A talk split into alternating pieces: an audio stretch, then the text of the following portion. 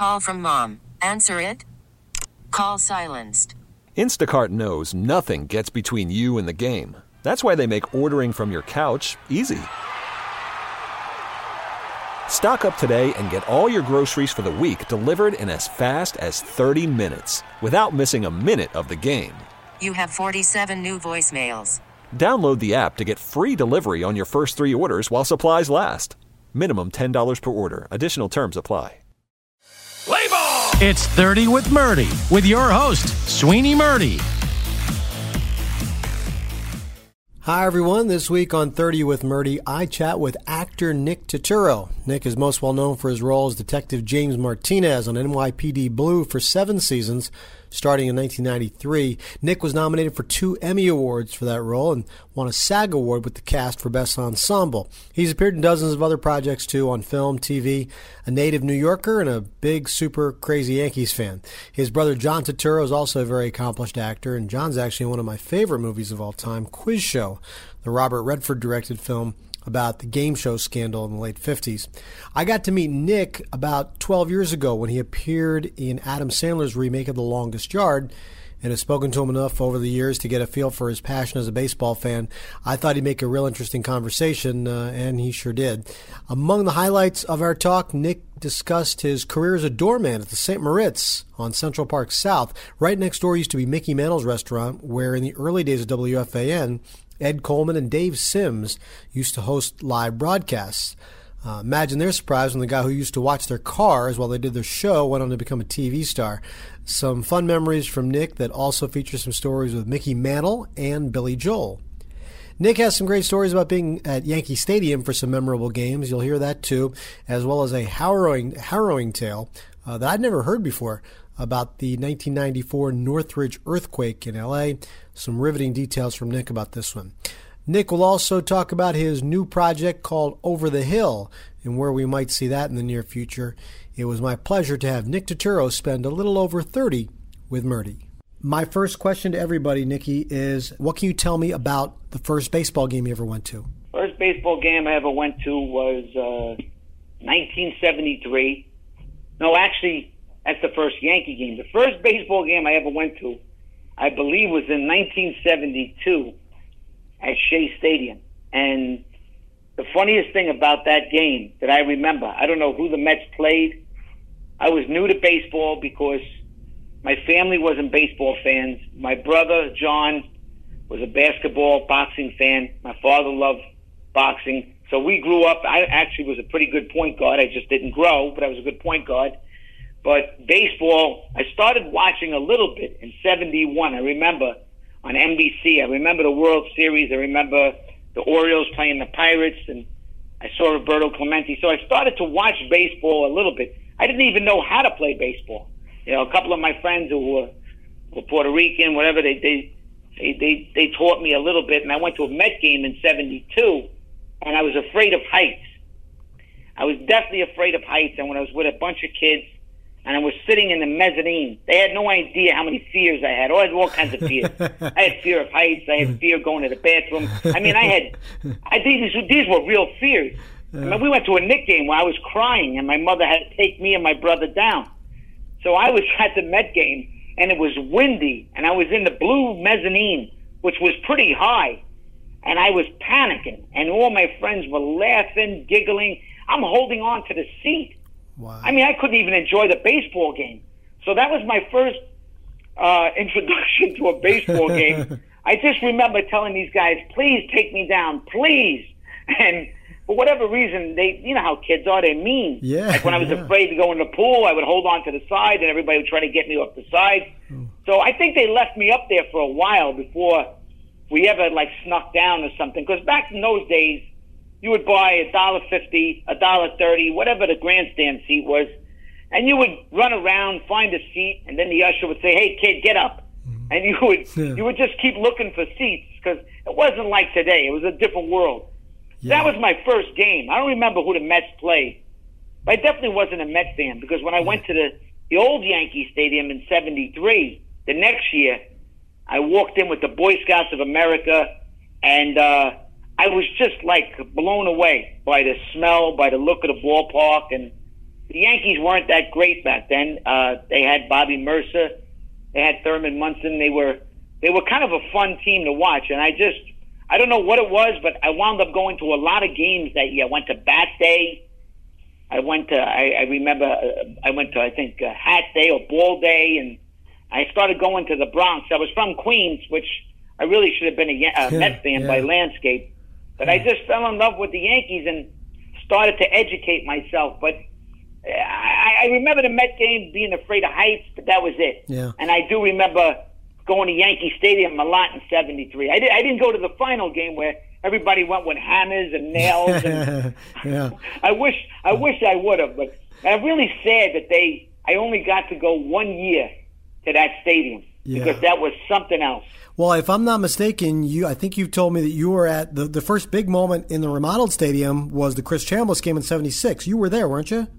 Yes, I was there, but that was the renovated, that was the reopening of yep. Yankee Stadium, because seventy-four, seventy-five, they played at Shea. Yeah. What do you remember so, uh, about the craziness of that of that moment with Chambliss hitting the home run that wins the pennant in seventy-six? Oh, that was that was an, that was an insane game, insane night. I'll never forget where I was. I was down the left field line. How old were you at the time? I was in high school. Okay. I was I think I was a freshman in high school at Saint Agnes Cathedral in Long Island. And I remember my mother let me go because my friend Anthony Ingrassia got tickets that day. His father had connections, and his father was an accountant. And he called me up and was like, "Turturro, we're going!" And I was like, "Yeah!" And it was supposed to be me, Ingrassia, and this guy, Louis Alvario. And, and, and Louis Alvario's father loved baseball, but wouldn't let him go to the game that night. And I said, you, you can't go? And he was like, no, no, my father said I can't go. I said, I said, how how could he say no? This is, you know, this is a new thing. I mean, I'd never been to a game like that of that.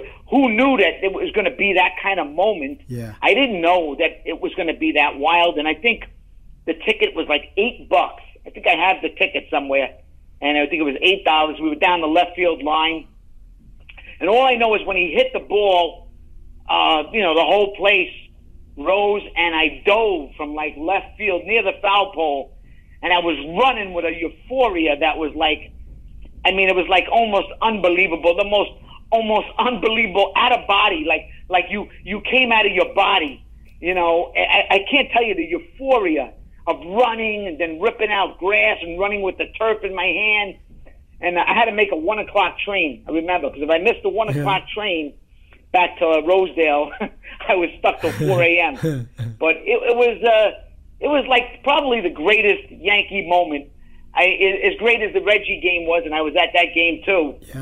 Uh, but the, the Chambliss moment was like, that was like the uh, the crowning moment of being like, I'd only been a fan like three years, four years, but I felt like I was a, a Yankee fan for life, and it was a, just a marvelous night. A mar- I mean, like the Yankee season should have ended, you know, because you know yeah. we, we got swept. Got swept. We, yeah. that, that was our that was our highlight. That was like.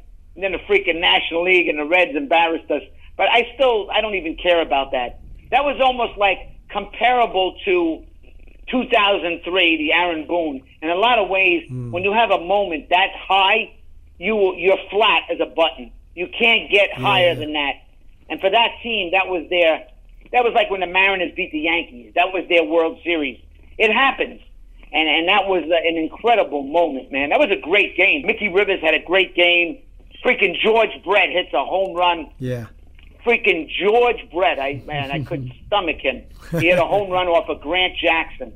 Uh, I remember specifically. Right did you, did you, you, you didn't get anywhere near Chambliss during your whole, when you got onto the field, you didn't get anywhere near the infield and Chambliss no, and all the players, did you? No, no, I was nowhere near the infield. I was on my way from the outfield. I was, if you see highlights of people running mm-hmm. in packs from mm-hmm. the outfield, yeah. I'm one of those guys.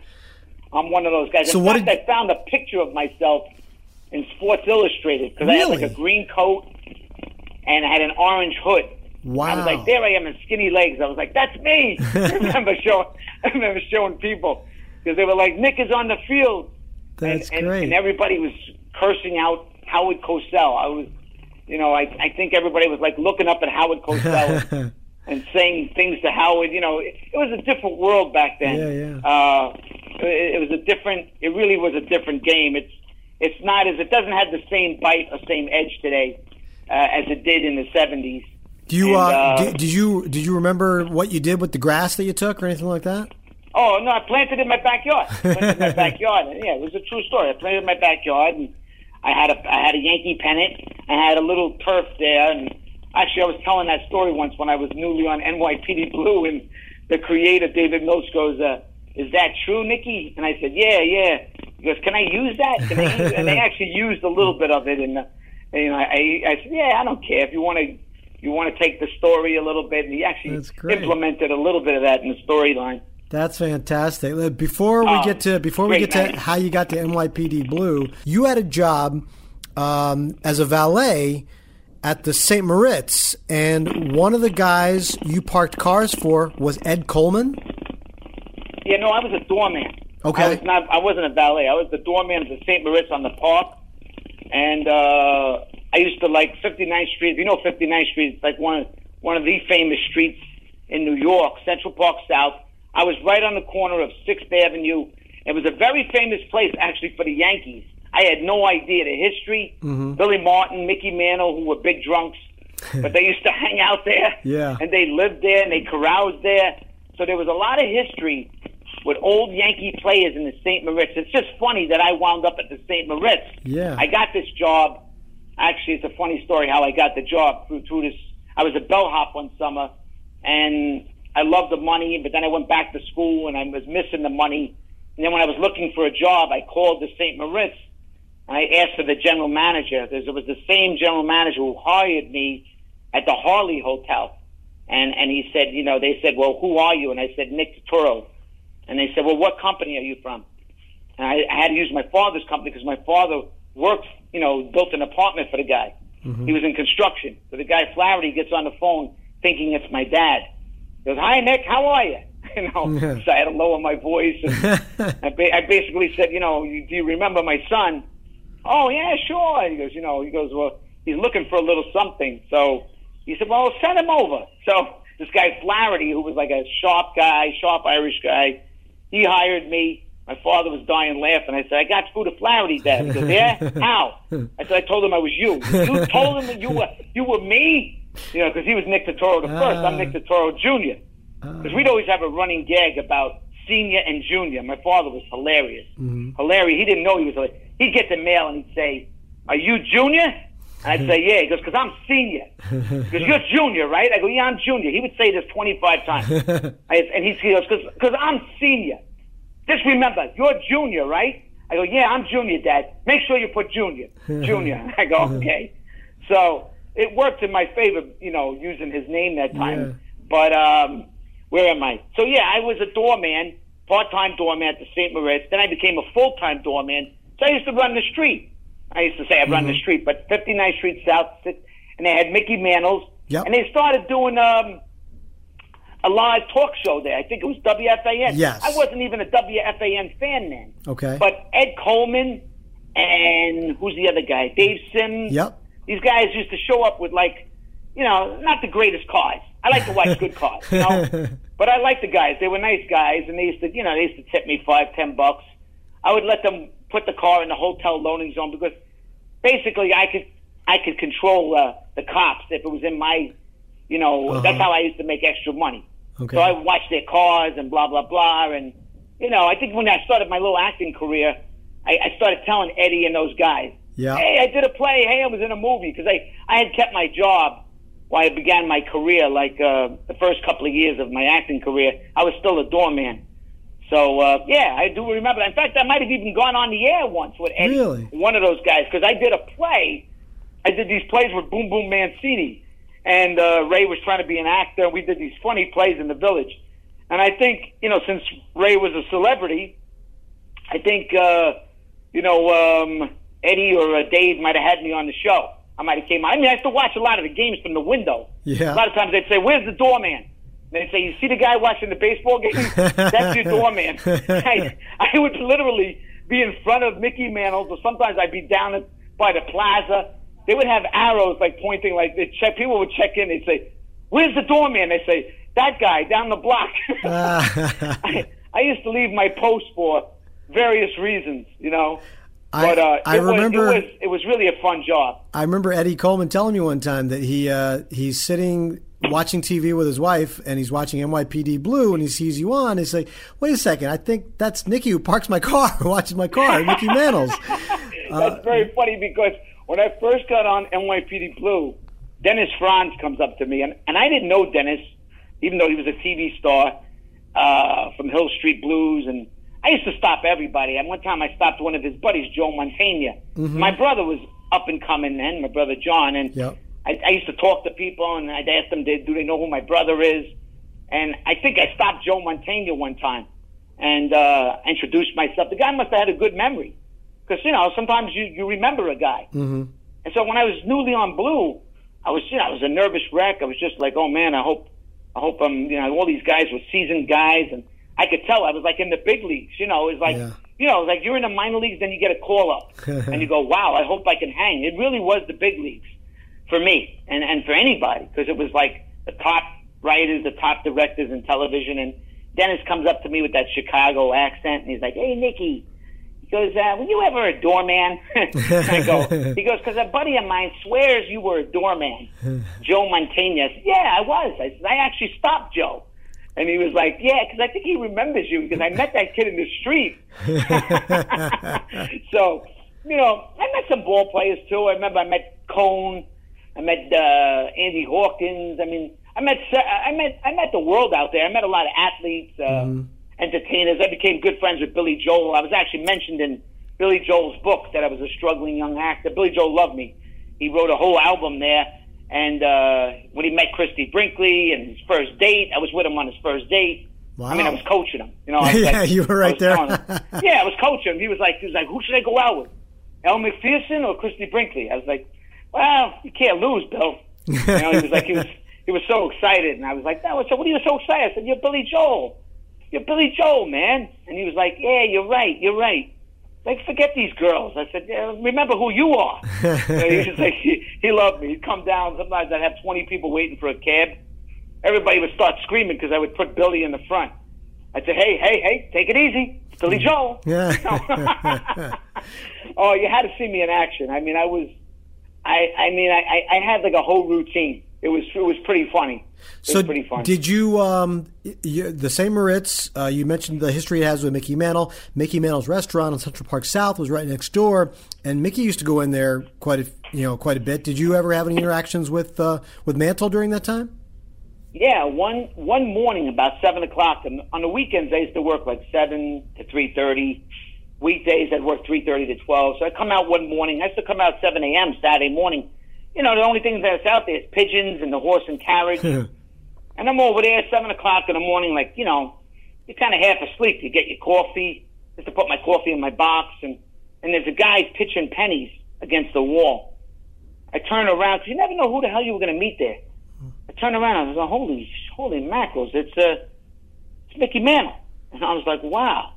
And he's over there, you know, he's like, I didn't want to be like too, because I heard he had kind of a, at times I'd heard stories he wasn't always the nicest guy. Maybe mm-hmm. sometimes he was drunk and yeah. kids would ask him for his autograph. So I didn't want to be too, come on, too strong with him. But we talked a little bit. I remember, you know, he was waiting for some lady or something. Then I was asking him, I said, you know, what, what do you think about the ball players today, Mickey, you know, versus when you played, you know? He goes, well, you know, because they're bigger, stronger, faster. You know, he was kind of complimenting the guys in that era. Uh, versus when he played. But uh, I was looking at him, and I was just like, I was kind of blown away just to be, it was Mickey, me, me and Mickey Mantle pitching pennies. I was like, wow, this is, who would who would have thought it? You know, I was like, I mean, like, you never knew who I was going to be next to. Like, one time I watched John Gotti's car. I was wow. like, wow, John Gotti came out. He was, like, bigger than any movie star. And, you know, it's like I met, I met so many people there. It was just like, it was crazy. I saw Billy Martin one time, but I didn't actually talk to him. He had sunglasses on. Mm-hmm. And he was another guy that I really wanted to talk to, but he looked like he was looked out of his mind. So I was like, I'm not, gonna, I'm not gonna even, even approach Billy Martin. So I wanted to, but you know, sometimes mm. I, I knew how to, you know, not make a fool out of myself. So I would, you know, I'd hold back. But, but Mickey was, uh, he was okay. He was okay. I mean, he wasn't, you know, he wasn't the friendliest yeah. chap in the world, but uh, it was fascinating, you know, being outside with me and Mickey Mantle. It was like you never know who I was going to meet. You so, know, I could have met the president out there. It was crazy. So how did you handle... In fact, you, I did meet the president. You did? I worked Which, for Trump. Oh, there Trump you go. I owned the whole one time. So it was funny. Donald Trump, you know, he actually owned the hotel when, when he met right. Marla Maples. I don't want to go into that story, but yeah. I I, uh, I actually was on Drew Carey with him and Marla.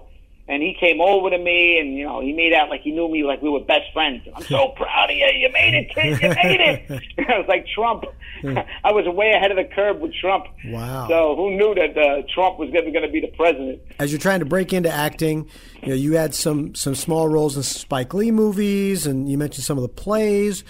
Um, once you break it big on N Y P D Blue, it's it's one of the biggest hits on T V. And for people who don't remember, you know, this is still back in the day, early nineties, when, you know, the three network uh, model was right. still in effect. I mean, people right. were watching, there were only three different things that people were going to watch on T V. And if you're on a That's hit right. show, everybody knows who you are. How did you handle that sudden burst? Because N Y P D Blue was very, was very out front. It was a hit right away. And all of you guys became famous just like that. How, how was that to deal with? Yeah, no, that's a good question because uh, in a lot of ways, um, you know, here I was, this guy who was front and center. I was a doorman for ten, eleven years. I was a part-time actor for like three or four years, and I was doing very well, doing it on sort of like fifty-fifty, and people were saying, wow, you're getting more and more jobs, you're getting better and better. I was sort of working up to a, a point where I was going to say, well, I'm either going to be a full-time actor and give this a chance, or uh, obviously I don't want to be a doorman the rest of my life. It was a lot of fun. So I had gotten a little taste of being in some movies, getting some notoriety, getting an agent. But the year before I got N Y P D Blue, I actually got a pilot for C B S. It was a sitcom. And uh, I went out to L A. I remember they tested me and I was walking around in a powder blue leisure suit. And it was a fun experience. It was a live sitcom, and Uh, I had a great week, like a fantasy week. They paid me like, you know, big money to be in a pilot. Well, whatever it was, I remember it was like seventeen grand. And I was like, oh, wow, maybe maybe this is my big break. And then the show didn't go, didn't get picked up. A lot of pilots don't get picked up. So I figured, ah, I mean, that's probably my old, my Hollywood experience. Not knowing a year later, I almost didn't get an audition for N Y P D Blue. We had to fight hard because I wasn't Hispanic and this woman wouldn't let me in the room. And But anyway, I got the audition, and they made me wait months. They liked me enough to finally give me the job. And, um, you know, and the money was really, it was not great at the beginning, but my agent, everybody told me, he said, listen, this show's going to be huge. You have no idea. I really didn't go in with, I didn't even know how good the script was. I, I just was kind of going in like saying, hey, this is an opportunity for me. So I resigned. I gave up my job, and people were telling me, you know, some producers were like, you know, don't unpack your bags yet, kid, you know. You might get a year or two out of it. So I didn't know. I had seven episodes out of thirteen guaranteed, which meant really I could have, if they didn't like me in the first thirteen episodes, they could have gotten rid of me. They liked me enough to, to say, wow, you know, uh, we're going to make you uh, a regular. I said, I thought I was a regular. I was, I, and I, that's what I thought. I was a series. I didn't really know. And then I wound up doing twenty out of twenty-two the first year. And this show just, it was really incredible because I had never seen, people were telling me, this publicist girl said, it, it, it's going to be huge. And it was huge. I mean, I remember going to a Knick game with my brother that winter. I came home. And, yeah, the whole world kind of knew John at that time. Yeah. But in a matter of months, because this show was being watched by everybody, not like network T V today, people don't even watch it. Yeah. Someone's watching it, but I'm saying it, it's not like you just said it. There wasn't H B O. There wasn't any of this stuff. And there wasn't Netflix. We were we were kind of the kings of the, you know, we were like the Yankees. We were like yeah. a championship team. Yeah. And that's why, you know, I was like, and I couldn't believe the, like, you know, after the show every Tuesday, the phone would ring. You'd go out. The, the whole world knew you, and people were noticing. And, um, you know, I, I think it was a, I, I think I was so concentrated on doing what I was doing. You know, you get caught up in the hype a little bit, and you can be seduced by it on a certain level. Um, but you don't realize how rare I think that might be, that you may never be in something like that again. Not to say you won't be successful, but it was a kind of a rare moment, knowing all the ups and downs I've faced in the last twenty, twenty-five years. Those years were, were um, you know, it was a, an amazing ride and pretty, like, unbelievable, you know, going from here, you know, people knew me in the street to now, wow, all of a sudden I was like a celebrity or a household name. Yeah. And I'd only been working at it three or four years. I really wasn't, I wasn't at it for like ten years. I mean, I had been at it a short time. I had gotten a lot of results, uh, which is impressive. Yeah. And I said, well, I must be doing something right, you know? So people were like, well, you're talented. But I think I was also developing myself on the show because, you know, I was learning while I was on it. Because I was, I was still new at it. I was still, I mean, I was still learning my craft because I more or less learned on the job. I had some training, but I didn't have the kind of training my brother had and other people had. So, I mean, I was, it was hard to believe. First year, I was nominated for an Emmy, yeah. and uh, the show was a hit. Um, it was a special time. You know, I met my wife uh, later on. I mean, you know, so many things. I lived through the earthquake. So many things happened to me. I mean, my whole life was like I fell in love. I was a mm. T V star. I, I almost got killed in an earthquake. A lot of stuff happened to me, man. It was like really like a wild first couple of years, but exciting. I mean, in a lot of ways, I go, wow, that was that was my prime. You know, that what? was the prime of my life. Which now earth- it's all downhill. Which, earth- which, which earthquake is this, Nicky? This is the ninety-four Northridge earthquake that was like a, you know, seven point oh, but in my area it was like a nine something. Wow. It was a, it was a, it happened at four thirty and four thirty-one in the morning, and I almost got killed. Almost got killed. The building almost came down. I mean, it couldn't make at it. Make it out of the building. I thought the building was coming down. What? Uh, well, what happened? Tell me more about that. Uh, it was it was crazy, man. I, I, all I remember is it was like somebody. You know, you've had bad dreams. Everybody's had nightmares. I'm still having nightmares. I mean, you know, you, you wake up screaming, yelling. Mm-hmm. This was for real. This was like somebody coming into your bedroom with a knife, or like say a a a, a truck comes flying into your bedroom. The the violence of the shaking. I can't even describe what was going on. I just remember the sound of it, like something started. A week before, I remember watching a game in my apartment going, football game. Oh, we had a minor earthquake. I was like, oh, wow, that's cool.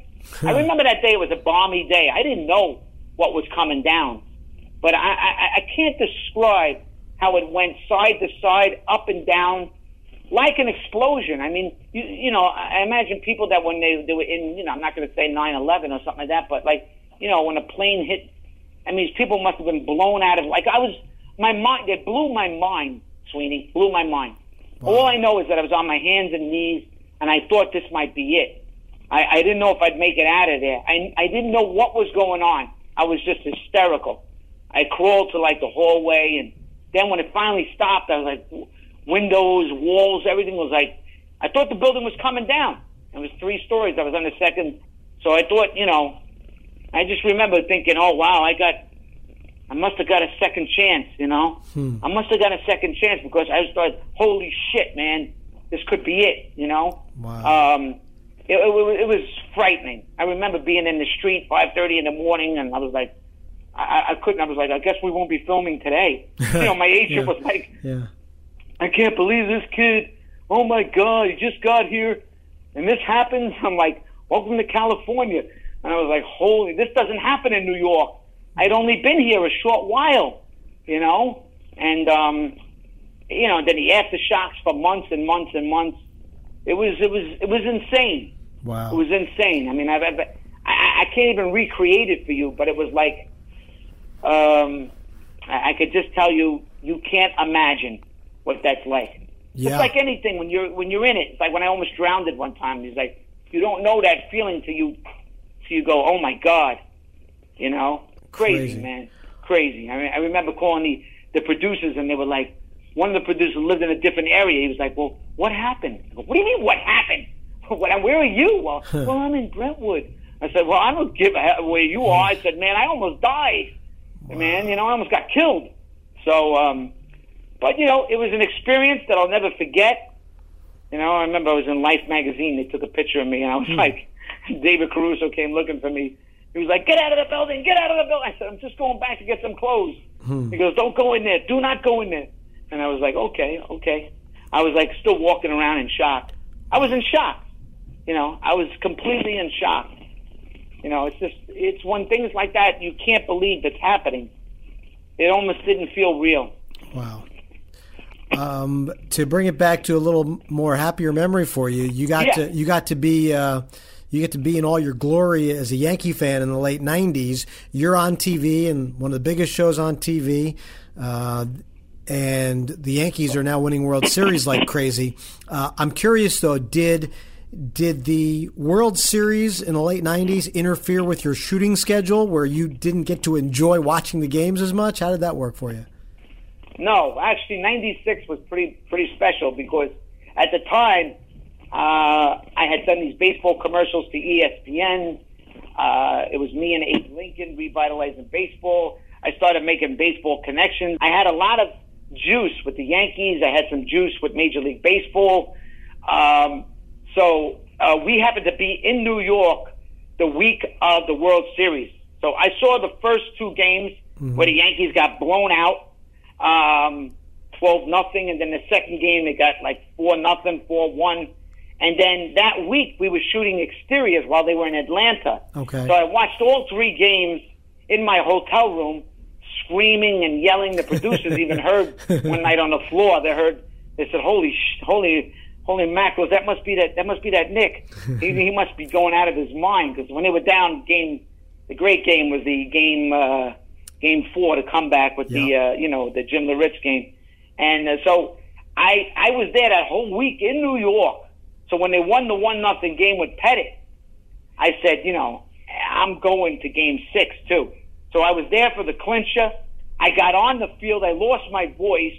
I had, in fact, we were filming one day and I had no voice. I had dialogue and they go, Nick, nothing's coming out. Because I was yelling all week. And I was like, and everybody was coming to me for tickets on the show. Yeah. All the stars. Ask Nick, see if Nick can get, see what Nick could do.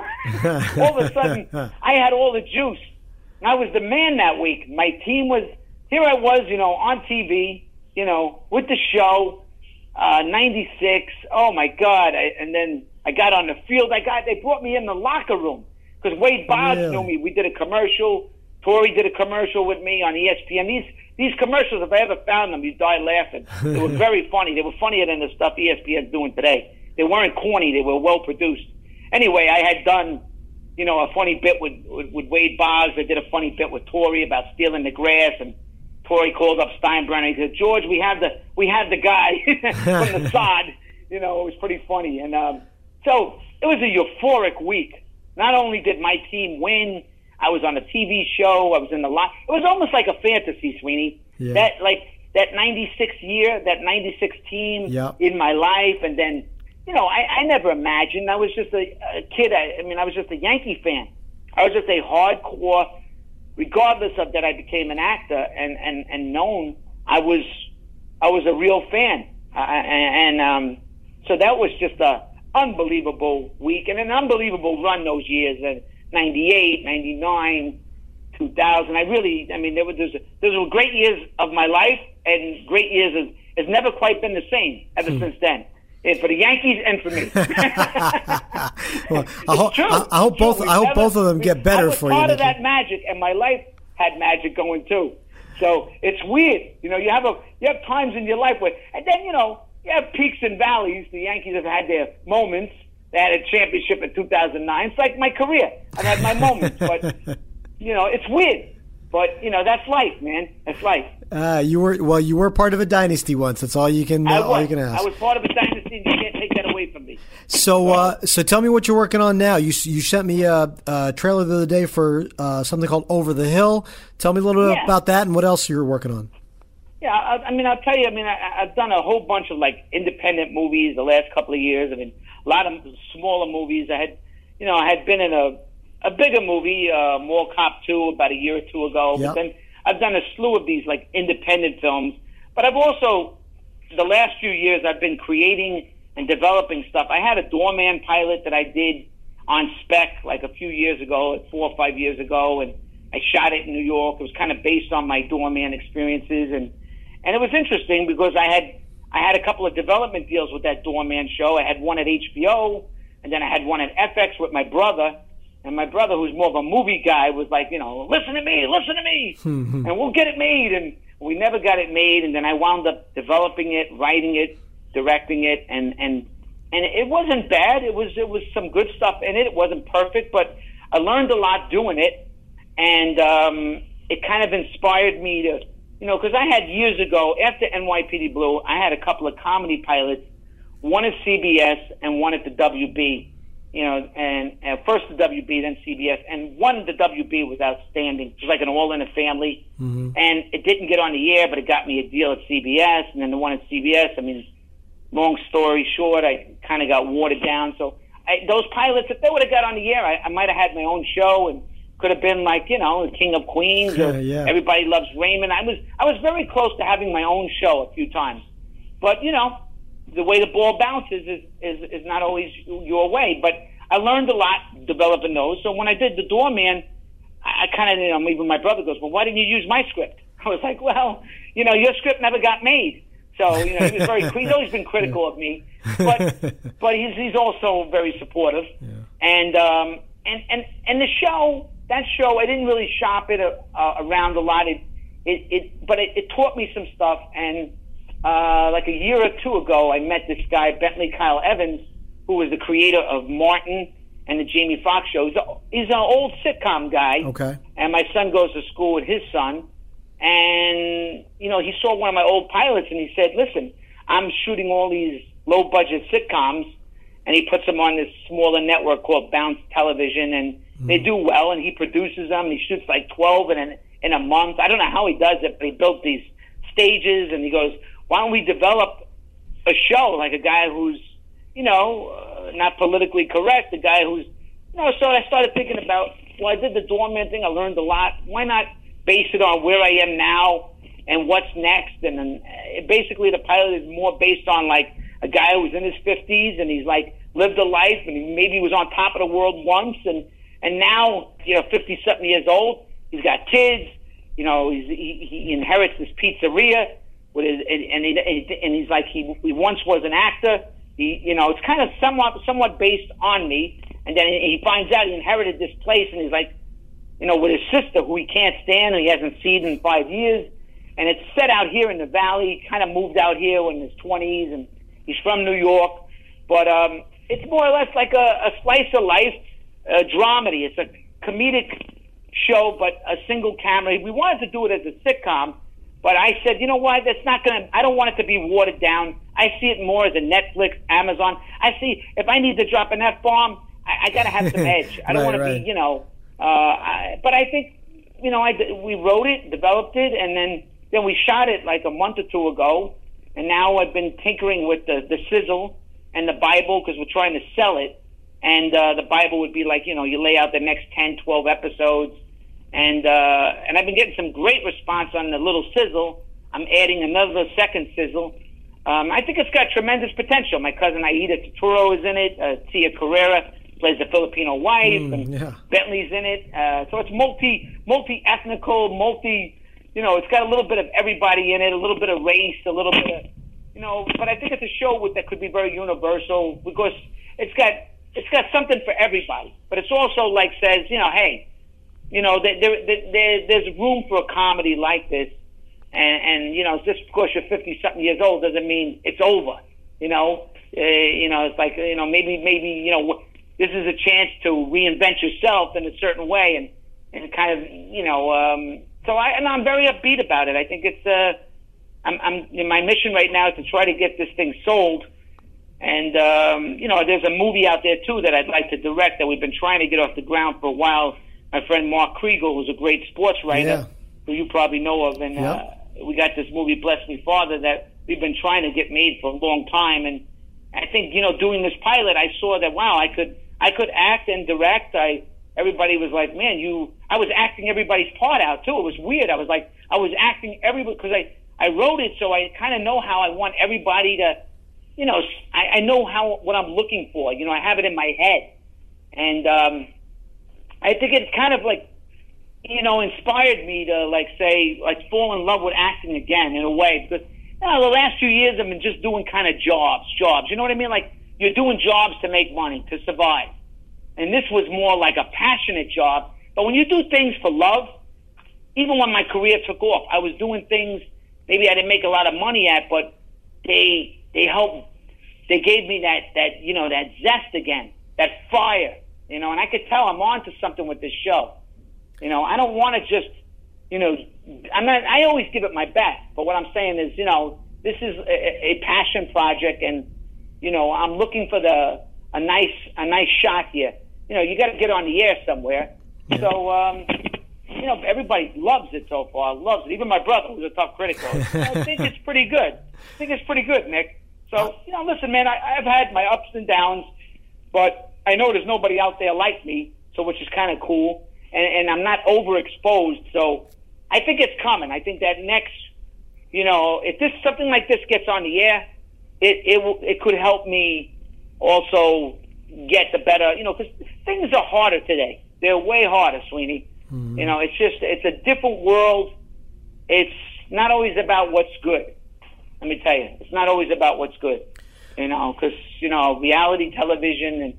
It's saturated. I mean, you're like, you know, look at network television. There's yeah. a lot, a lot of funny things on television, yep. you know, in my opinion. Mm-hmm. But that's just me, you know? Well, Nicky, listen, I wish you lots of luck with this, and I hope it's a big success, and then you can come back on and do this again for me. How's that sound? Sweeney, anytime, buddy. You're always a loyal friend and uh, a good soldier, and uh, keep doing a good job for the Yankees. And if you need a co-partner, co-pilot, I'm always there for you, buddy. You're my guy. Thank you, Nick. The Yankees, are, the Yankees are looking up too. I'm, I'm excited. I'm excited about them. They're on the upswing. You know? You should be. We'll talk about that maybe later in the season. How's that sound? All right, let's do that again. And my thanks again to Nick Turturro. Hopefully we get to see that new project, Over the Hill, as well as that film he's trying to make with Mark Kriegel. For those who don't remember, Mark Kriegel was a terrific columnist for the New York Daily News for many years. He's also the author of a tremendous Joe Namath biography from a few years back. Anyway, thanks to Nicky, and hope to have him back another time. And thank you for listening as well. Check out our older episodes if you haven't already. You can search them on iTunes and subscribe for free. More good shows coming your way in the next few weeks. Thanks for listening. Okay, picture this. It's Friday afternoon when a thought hits you. I can spend another weekend doing the same old whatever, or I can hop into my all-new Hyundai Santa Fe and hit the road. With available H-Track all-wheel drive and three-row seating, my whole family can head deep into the wild. Conquer the weekend in the all-new Hyundai Santa Fe. Visit Hyundai U S A dot com or call five six two, three one four, four six zero three for more details. Hyundai, there's joy in every journey.